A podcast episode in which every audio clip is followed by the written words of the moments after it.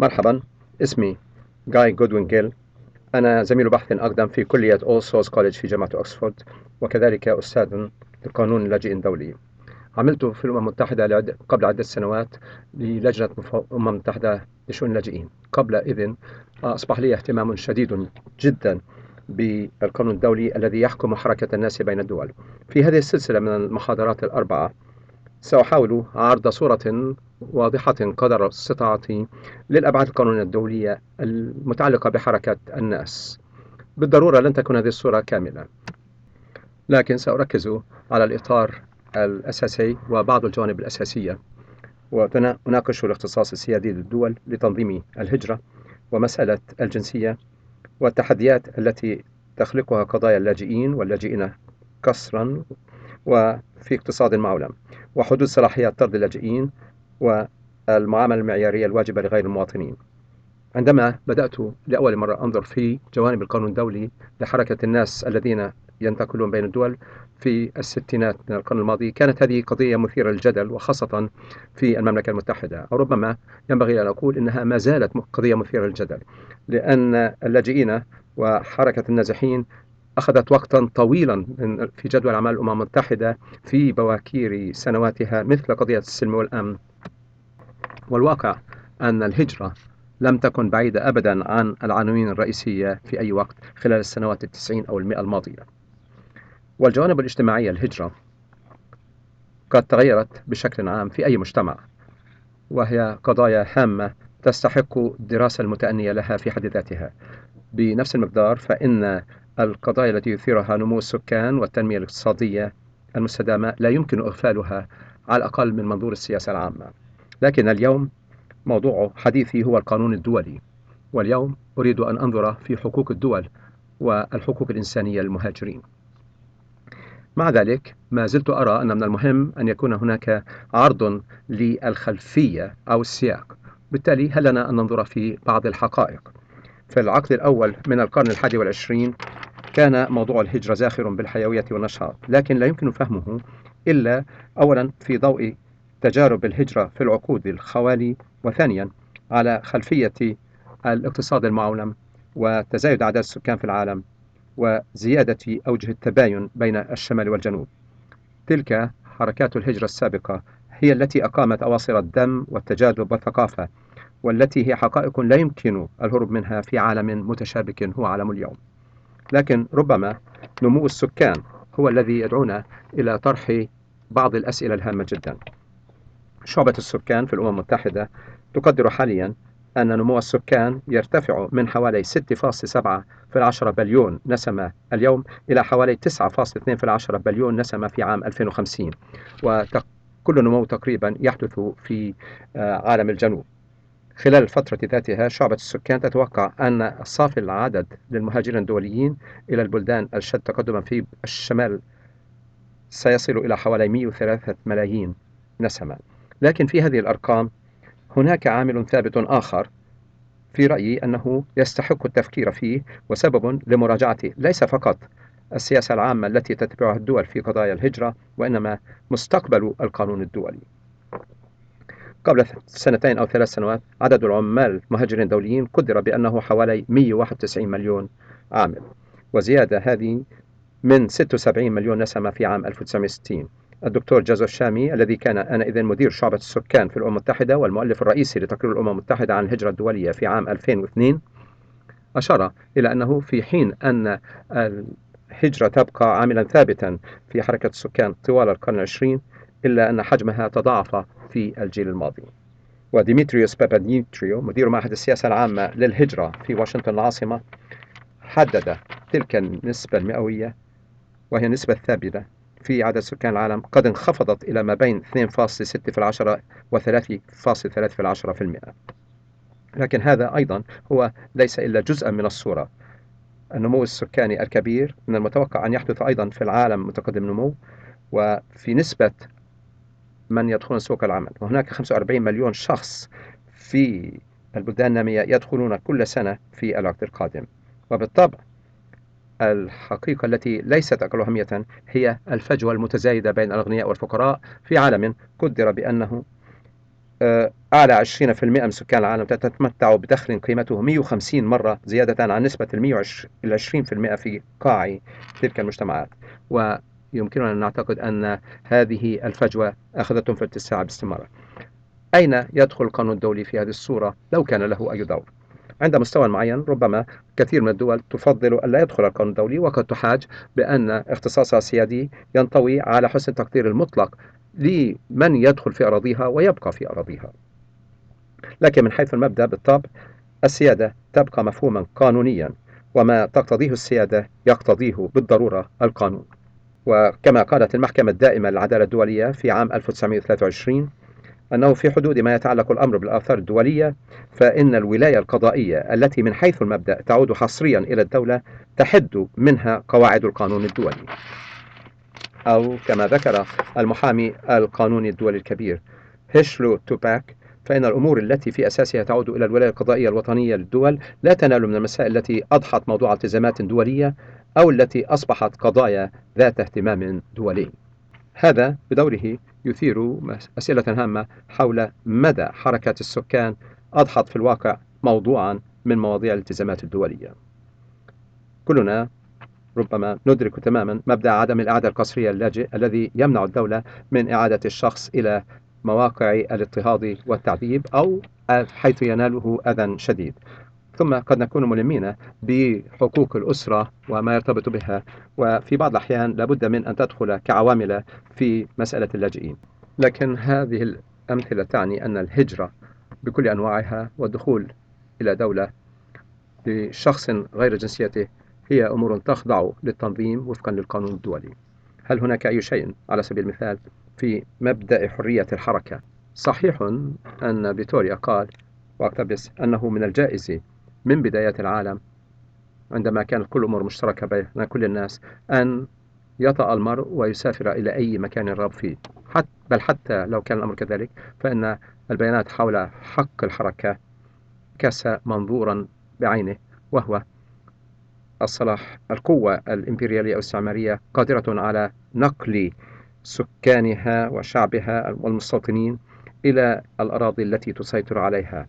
والنقل حركات النقل والاستيطان في أمريكتين وآسيا وأفريقيا وأستراليا لم تضاهيها حركات للسكان في الاتجاه المعاكس وضوابط الهجرة لم تكن قضية. اللهم إلا في حالات الحرب. لكن عندما بدأت الحركة وكلمات الآخرين سادت. زعم أن هذا يمس بحق الدولة كحق دولة ذات سيادة مثلا. لو كانت السلطات الهجرة تخضع لتطبيق قوانين البلدان الأخرى. وهناك سوابق نظرية آه، لمثل هذا الموقف. لأنه من السنوات الأولى بأن حركة حق حرية الحركة الذي ذكره فيتوريا رسخ. والفقيه القانوني وولف في القرن الثامن عشر قال إنه يجب أن تكون هناك حدود لأنه كما قال الدول حرة فإن قرارات بشأن هذه الموضوعات يجب أن تترك للدول ولا بد من احترام قرارات تلك الدول. وفاتيل أيضا قال إن من حق الأمة أن تقرر ما إذا كانت ظروفها تبرر من عدم دخول أجنبي.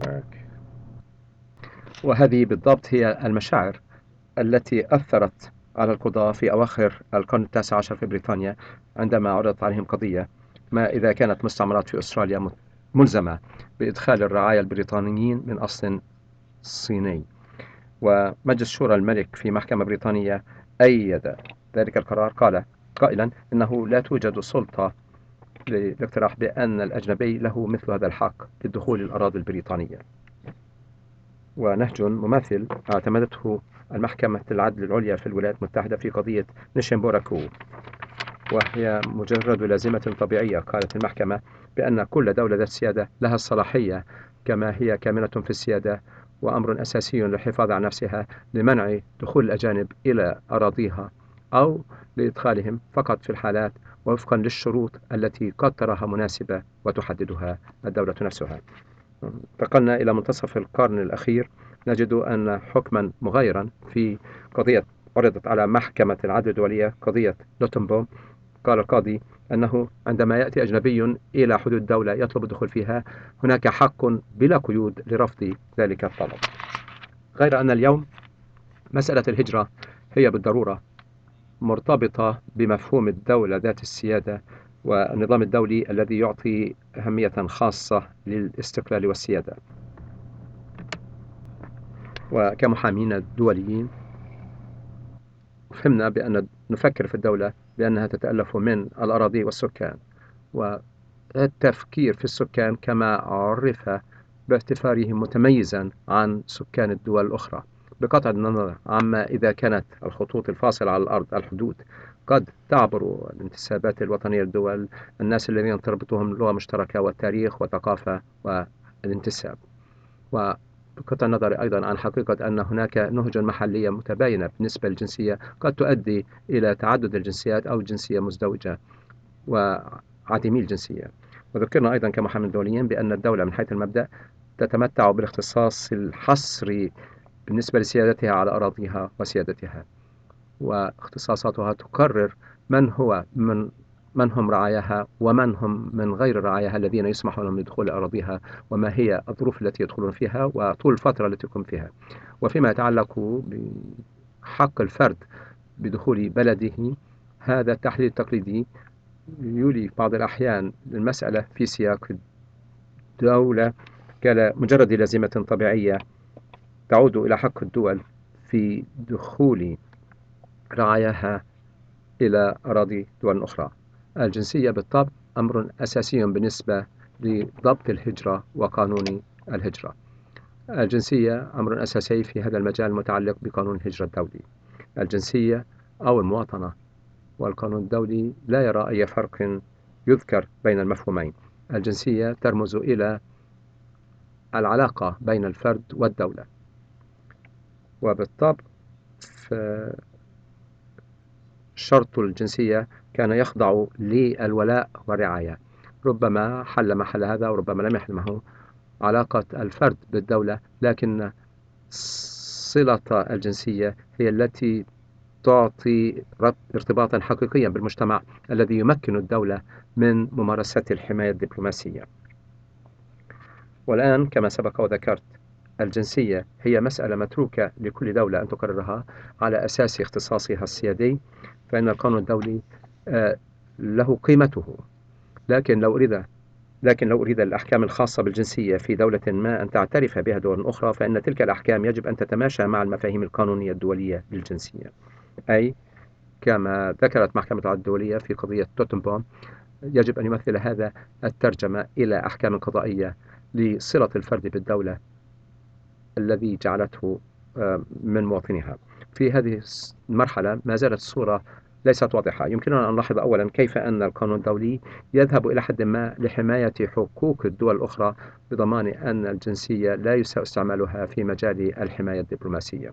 لكن يمكننا أن نرى كيف أن اختصاص الدول في مسائل الجنسية في حين أن هذا الاختصاص واسع لكنه ليس مطلقا. وهذا يمكن بل وتحد منه بعض الشروط القانونية. والقانون الحقوق الإنسان الدولي بشكل عام طور بحيث أضحينا نعرف كيف أن العلاقة بين المواطن والدولة أضحت أشد تعقيدا وكيف أن المسائل التي كان يفترض فيها في السابق أنها تدخل ضمن الاختصاص الحصري للولاية القضائية انتقلت الآن إلى مجال الالتزامات الدولية والهموم الدولية. المادة الخامسة عشرة من الإعلان العالمي لحقوق الإنسان الصادر عام 1948 على سبيل المثال تنص على أن من حق كل فرد أن ينال جنسية وأنه لا يحرم أي شخص تعسفيا من جنسيته. والمادة الثالثة عشرة تحدد بأن كل حق كل فرد أن يترك بلده وأن يعود إلى بلده. هذه الحقوق المعلنة هي التي أعطت مضمونا ملموسا في الصكوك الإقليمية والدولية بحيث بدأنا نرى كيف أن الصلاحية السيادية للدولة أو ما ربما يمكن وصفها على أنها على نحو أدق من باب التشبيه بصلاحيات تقديرية أمور ضمن الولاية القضائية لكن تخضع لتطور القانون الدولي وبالتالي في النهاية يمكن أن تهيكل وتخضع لقواعد ومبادئ أخرى. وتماما كما أن القانون الدولي ما يقوله الآن حول علاقة المواطن بدولته وهذا أيضا له أثر على غير الرعاية دخول الأجانب إلى أراضيها واللاجئين الذين يبحثون عن الحماية. لذلك لأن ذلك التمييز في حد ذاته بين المواطن وغير المواطن يثير عدد من الأسئلة التي تنشأ عادة في سياق الهجرة والتي تتردد بشكل قوي خاص في مجال قانون حقوق الإنسان ولا سيما في سياق عدم التمييز. ومبدأ عدم التمييز والمساواة أمام القانون تدعونا إلى طرح عدد من الأسئلة. بالضبط ما هي الحقوق والمعوقات التي لها قيمة هنا؟ وقد تبرر أن تطبق في الفجوة بين المواطن وغير المواطن. لو أن فردا لم يكن له حق في دخول أي دولة غير دولته هل يمكن قول الشيء ذاته بأن لهذا الشخص بالنسبة علاقته مع أفراد أسرته الذين يقيمون في دولة أخرى. إن قضى غير مواطن جل طفولته وعمل فترة طويلة من حياته في تلك الدولة يمكن طرده. هل هناك فرق لو كان وجوده قانونيا أم لا؟ لو أن عاملا في دولة أجنبية استخدم فقد وظيفته بسبب خطأ لم لم يرتكبه هل سيطلب منه أن يترك ذلك البلد؟ وما هي حق حقوق التي اكتسبها بالنسبة للمعاش التقاعدي أو نظام الضمان الاجتماعي. هل يمكن طرد العمال الأجانب بالجملة؟ بالضبط إلى أي حد يمكن الدولة أن تمضي في تنظيم تلك العمليات؟ هل يمكن الدولة أن تميز على أساس عرقية لتقرر من الذي تسمح له بدخول أراضيها أو لا؟ هل يمكن الدولة أن تعامل العمال المهاجرين بطريقة مختلفة عن عمال المواطنين فيها بالنسبة لشروط العمل وحقوق التقاعد والضمان الاجتماعي؟ متى يمكن للدولة أن تطرد بشكل قانوني رعية أجنبية؟ هل هناك حدود لها؟ أو هذه آه هذا الطرد يمكن أن يعرض العامل الأجنبي إلى آه سوء المعاملة لو أعيد إلى بلده أو عدم رعايته لو كان مريضا. ما هي حقوق الأشخاص بلا جنسية أو اللاجئين أو ضحايا الإتجار بالبشر؟ هل يمكن الدولة أن تعتقل بشكل قانوني غير مواطن من مواطنيها؟ كيف يمكننا أن ننظر في مجال حقوق غير مشروطة ومقيدة أو ما إذا كان هناك قدرة لحسن تقدير بالنسبة لحدود والقيود التي يفرضها القانون الدولي. أو ربما أننا ننظر في وضع قضائي فيما بين الحالتين. لو نظرنا الآن في حدود دقيقة بين صلاحيات السيادة والصلاحيات الاختصاص أول مجال ننظر فيه هو مجال المعاهدات وعلاقتها بالهجرة. والواقع أن هناك تاريخ طويل للمعاهدات الثنائية آه، بين التجارة التي حددت بعض المعايير الأساسية ومالت على صعيد الممارسة أن تنطبق على نطاق محدود من الناس الذين يتحركون بين الدول. مصدر رأس المال والمستثمرون أي التجار. وبدأت بترسيخها في تفكير الدول في وقبول الدول. لبعض معايير المعاملة ولا سيما فيما يتعلق بتطبيق الأصول القضائية والقانونية. نجد أيضا معاهدات إقليمية للتعاون والتكامل الاقتصادي مثل معاهدات الاتحاد الأوروبي. معاهدات تقوم على أساس فكرة حرية الحركة ليس فقط لرأس المال وإنما حركة الناس أيضا. ونجد أيضا تدريبات مماثلة تشجع نطاق أوسع من جانب منظمة التجارة العالمية وكذلك داخل إطار المعاهدات الاستثمار الثنائي التي يتجاوز عددها حوالي ثلاثة ألاف معاهدة. عندما يتعلق الوضع بالنسبة للعمال المهاجرين وليس المستثمرين أو التجار ننتقل يجب أن ننتقل لمكان آخر إلى منظمة العمل الدولية والأمم المتحدة والمنظمات الإقليمية. لكن ربما مجال آخر سنجد في النهاية الردود على الكثير من الأسئلة المتعلقة بحقوق المهاجرين وهذه في مجال حقوق الإنسان حيث في غالبية الأحوال فإن الوضع كمهاجر ليس هو الاعتبار الأول. ولابد من التوكيد مع ذلك على مشاركة منظمات العمل الدولية لفترة طويلة وموسعة في محاولة الدفاع عن مصالح العمال الذين يستخدمون خارج بلدانهم. منظمة العمل الدولية أقرت عدد من الاتفاقيات والتوصيات من أجل تلك الغاية. اتفاقية هجرة من أجل العمل لعام 1949 واتفاقية الأحكام التكميلية للعمال المهاجرين لعام 1975 هذه الاتفاقات كانت من ضمن تلك الاتفاقيات كما والعدد محدود للتصديق على صكوك منظمات العمل الدولية ما زال متدنيا وفعاليته العملية بالتالي محدودة بنفس المقدار. لكن هناك اعتراف بأن عدد التصديقات لصكوك منظمة العمل الدولية ما زال متدنيا نسبيا وفعاليته العملية بالتالي محدودة بنفس المقدار. وهذا التردد من جانب العديد من الدول للحد من سياسات خيارات السياسية من خلال التقيد لعملية تحديد المعايير من قبل منظمة العمل الدولية أدى إلى بذل جهود في محافل دولية أخرى وخاصة آه، من جانب الدول المرسلة للعمال آه، للعمل في بلدان أخرى. وهذا بدافع حماية حقوق أولئك العمال. بالتالي في عام 1985 حملت الجمعية العامة للأمم المتحدة إلى صدور إعلان لحماية العمال المهاجرين وأسرهم. لكن عندما ننظر في هذه الصورة نجد اختلافات شديدة بين آراء الدول المرسلة والمستقبلة وخاصة فيما يتصل بالحقوق عند حدها الأدنى. لكن عندما ننظر أيضا في تاريخ اتفاقية الأمم المتحدة لعام 1990 بشأن حماية حقوق جميع العمال المهاجرين وأسرهم نجد خلافات ماثلة.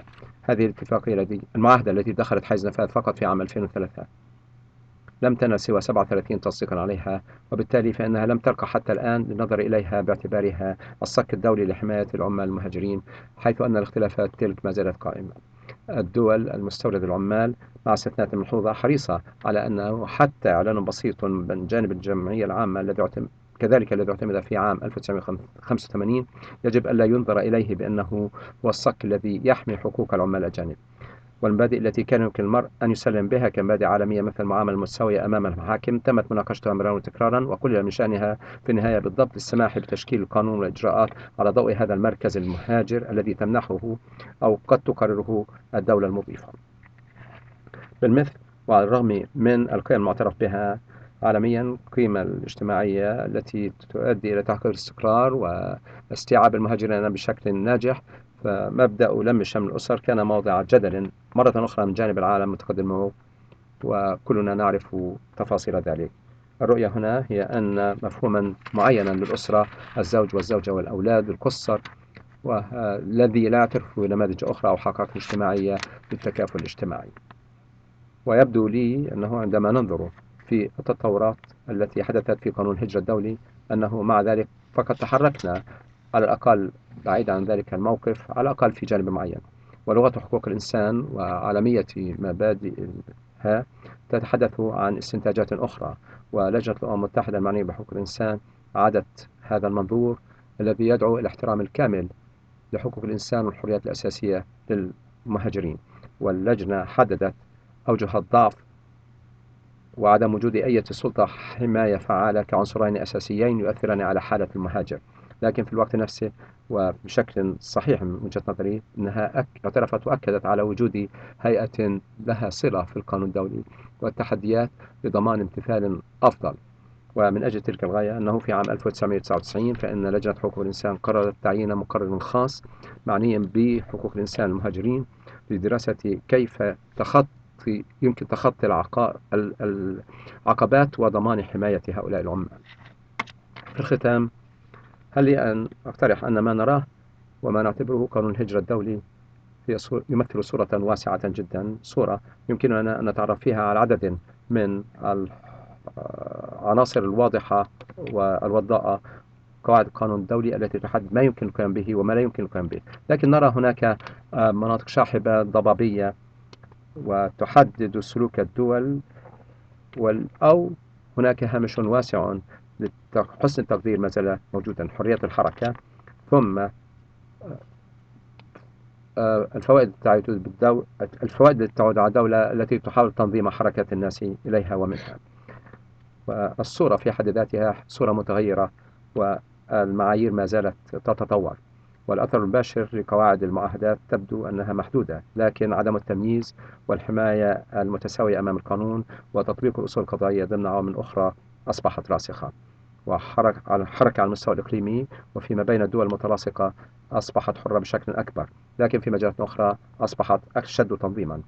نظام تأشيرات السفر وتحسين جوازات السفر وضبط البيانات الشخصية للأفراد وضوابط المغادرة والتي غالبا ما تكون هذه موضع آه، تفاصيل في اتفاقات ثنائية بين الدول وكلها تؤدي إلى تنظيم حركة الناس بين الدول. نتيجة من باب المفارقة لكن كما كان متوقعا هو زيادة الهجرة غير المنظمة. وبشكل يبعث على الدهشة من مناطق لا يوجد فيها فرص العمل إلى بلدان الشمال والجنوب العالمية مع شهية متواصلة للحاجة إلى العمال الماهرين وغير الماهرين خاصة عندما تكون هذه العاملة اليد العاملة رخيصة. لكن القانون يجد نجده في أماكن أخرى. وهنا في أوضاع قانونية يكون مرهونا على ما تنظر إليه الدولة من منظور مصالحها. هناك سبع مجالات على وجه التحديد نحتاج إلى آه، دراسة تطبيقات القانون الدولي والمعايير الدولية القانونية. أولا هناك حق الفرد في المغادرة ترك بلده وحق شهدنا أنه آه، جسد في الإعلان العالمي لحقوق الإنسان وهو معترف به في القانون الدولي ويخضع للتنظيم أيضا بفعل آه، ضوابط جواز السفر الوطنية والدولية وأثره على صعيد الممارسة يتطلب تأشيرة السفر وعقوبات على الشركات الناقلة. ومع ذلك هذا حق معترف به في القانون الدولي. ثانيا هناك الحق في دخول بلد غير جنسية الفرد هذا. وهنا نرى أن اختصاص السيادة يصبح العامل الأساسي. ليس فقط تطبيق هذا المفهوم لكن على صعيد الممارسة ممارسته يخضع لنظم معاهدات ثنائية وإقليمية ويخضع لاستثناءات قانونية. مثلا استثناءات موجودة في المعاهدة أو في القانون العرفي الدولي والتي تعود بالفائدة على فرد أفراد الأسرة أو اللاجئين أيضا. مع ذلك فإنه يخضع إلى الاعتراف فيما بين الدول بوجود هامش واسع لحسن التقدير من جانب الدولة فيما يتعلق بقضايا الأمن والنظام العام والذي يشمل هذه الأيام جوانب الصحة ضمن جوانب أخرى. السؤال الثالث هو معايير المعاملة. كيف يمكن معاملة المهاجر في البلد الذي أدخل إليه؟ هذا ينظم جزئيا بفعل معاهدات واتفاقيات منظمة العمل الدولية التي أشرت إليها واتفاقيات الأمم المتحدة وبالطبع بفعل ترتيبات إقليمية وثنائية ولا سيما آه، بشروط الاستخدام. ومن المقبول بشكل معقول مع أنه هناك شيء من المقاومة هنا وحيث أن هذه الحالة تخضع لقوانين حقوق الإنسان الدولية والمعاهدات الإقليمية والعالمية والقانون الدولي العرفي والتمييز بين غير المواطن والمهاجر والمواطن لأغراض عديدة لا قيمة له هنا. المجال الرابع هو الطرد والذي سنتناوله بتفاصيل أوسع في وقت لاحق. لكن نرى أن الطرد إلى حد كبير يخضع لاختصاص تقديري وممارسة الدول متروكة لحسن تقديرها إلى حد كبير. وبالطبع مع نهج آه، تغليب الأمن على اعتبارات حركة الناس نرى أن موضوع الأمن يأتي إلى مقدمة الصورة هنا. ونرى أيضا أن صلاحية طرد غير المواطن أيضا تخضع لأحكام القانون الدولي. قد تخضع لنظام قانوني بعينه نظام يتعلق بالمعاهدات كما هو في حالة الاتحاد الأوروبي وقد يتطلب هذا شروطا معينة من جانب الدول فيما يتعلق باللاجئين ثم فيما يتعلق بعدم إعادة الأفراد لحال أوضاع يمكن أن يتعرض فيها التعذيب مرة أخرى مبدأ الطرد يتأثر تأثرا شديدا بنظم حماية حقوق الإنسان مبادئ تحمي الأسرة وتوفير المعاملة الآمنة من سوء المعاملة. لكن هذا مجال يتأثر تأثرا شديدا وبشكل مزايد بالقانون الدولي. خامسا هناك قضية الإعادة أو العودة حق الفرد في العودة إلى بلده. ذلك الحق ليس موضع جدل في أغلبه نظريا مع أنه على صعيد الممارسة قد يصعب تطبيقه. الفرد في الذي يعيش في خارج بلده قد لا يتمكن من العودة إلى بلده وقد لا يضمن إصدار جواز السفر الذي يمكنه من العودة إلى بلده. وهذا يتعلق أيضا بالدول الدول الأخرى التي تنظر إلى التزام دولة الجنسية باعتباره يشمل على بشكل خاص الواجبة في إعادة مواطنها إليه سادسا هناك مسألة الإدارة والرقابة وهذا يتعلق بعناصر القانون الدولي هامة مدى قدرة كل دولة على التصرف خارج حدود أراضيها ومدى قدرتها على إنفاذ قوانينها. أشرت إلى عملية اعتراض السفن مثلا آه، كما تمارسها يمارسها الاتحاد الأوروبي في البحر الأبيض المتوسط وقبالة الساحل غرب أفريقيا. وهذا مجال هام لنشاط الدولة يدعو الاهتمام به إلى وتسي بأبعاد آه، قانونية دولية مثل اتفاقية قانون البحار وإنزال عمليات اعتراض السفن مثلا وإنزال ركاب من علامات السفينة وإتمام إجراء السفر والإعادة إلى بلد المنشأ والالتزامات الدولية لكل دولة عند تصرفها خارج حدود أراضيها. ويمكنها أن تدير وتراقب آه، حركة السكان ومدى التزامها آه، وعلاقة ذلك بحقوق الإنسان. وأخيرا وسابعا تبقى مسألة الانتصاف والجبر. وهذا مجال لم يطور تطويرا كاملا. قد تكون هناك سبل انتصاف متاحة بعضها محلي كمسألة تتعلق بالدستور أو قد يضمنها ترتيبات إقليمية أو ترتيبات دولية. لكن هنا أيضا هناك فجوة في الحدود. التي تكشف عنها ممارسات الحماية الدبلوماسية وهي اختصاص تقديري لكل دولة تخولها التدخل أو لا لصالح مواطنيها. وأخذت تبرز كما نرى هذا في أجزاء كثيرة من العالم فئة فئة جديدة. اسمها فئة عديم الجنسية. وناس سافروا إلى خارج بلدان العمل ثم كما لو أن دول جنسيتهم شطبتهم من حساباتها ولا يراد لهم أن ينظر إليهم كما لو أن من حقهم أن ينالوا الحماية من قبل الدول التي يقوم فيها العمل. وهذا في رأيي سيتبين أن لنا أنه أحد التحديات العديدة في المستقبل. شكرا.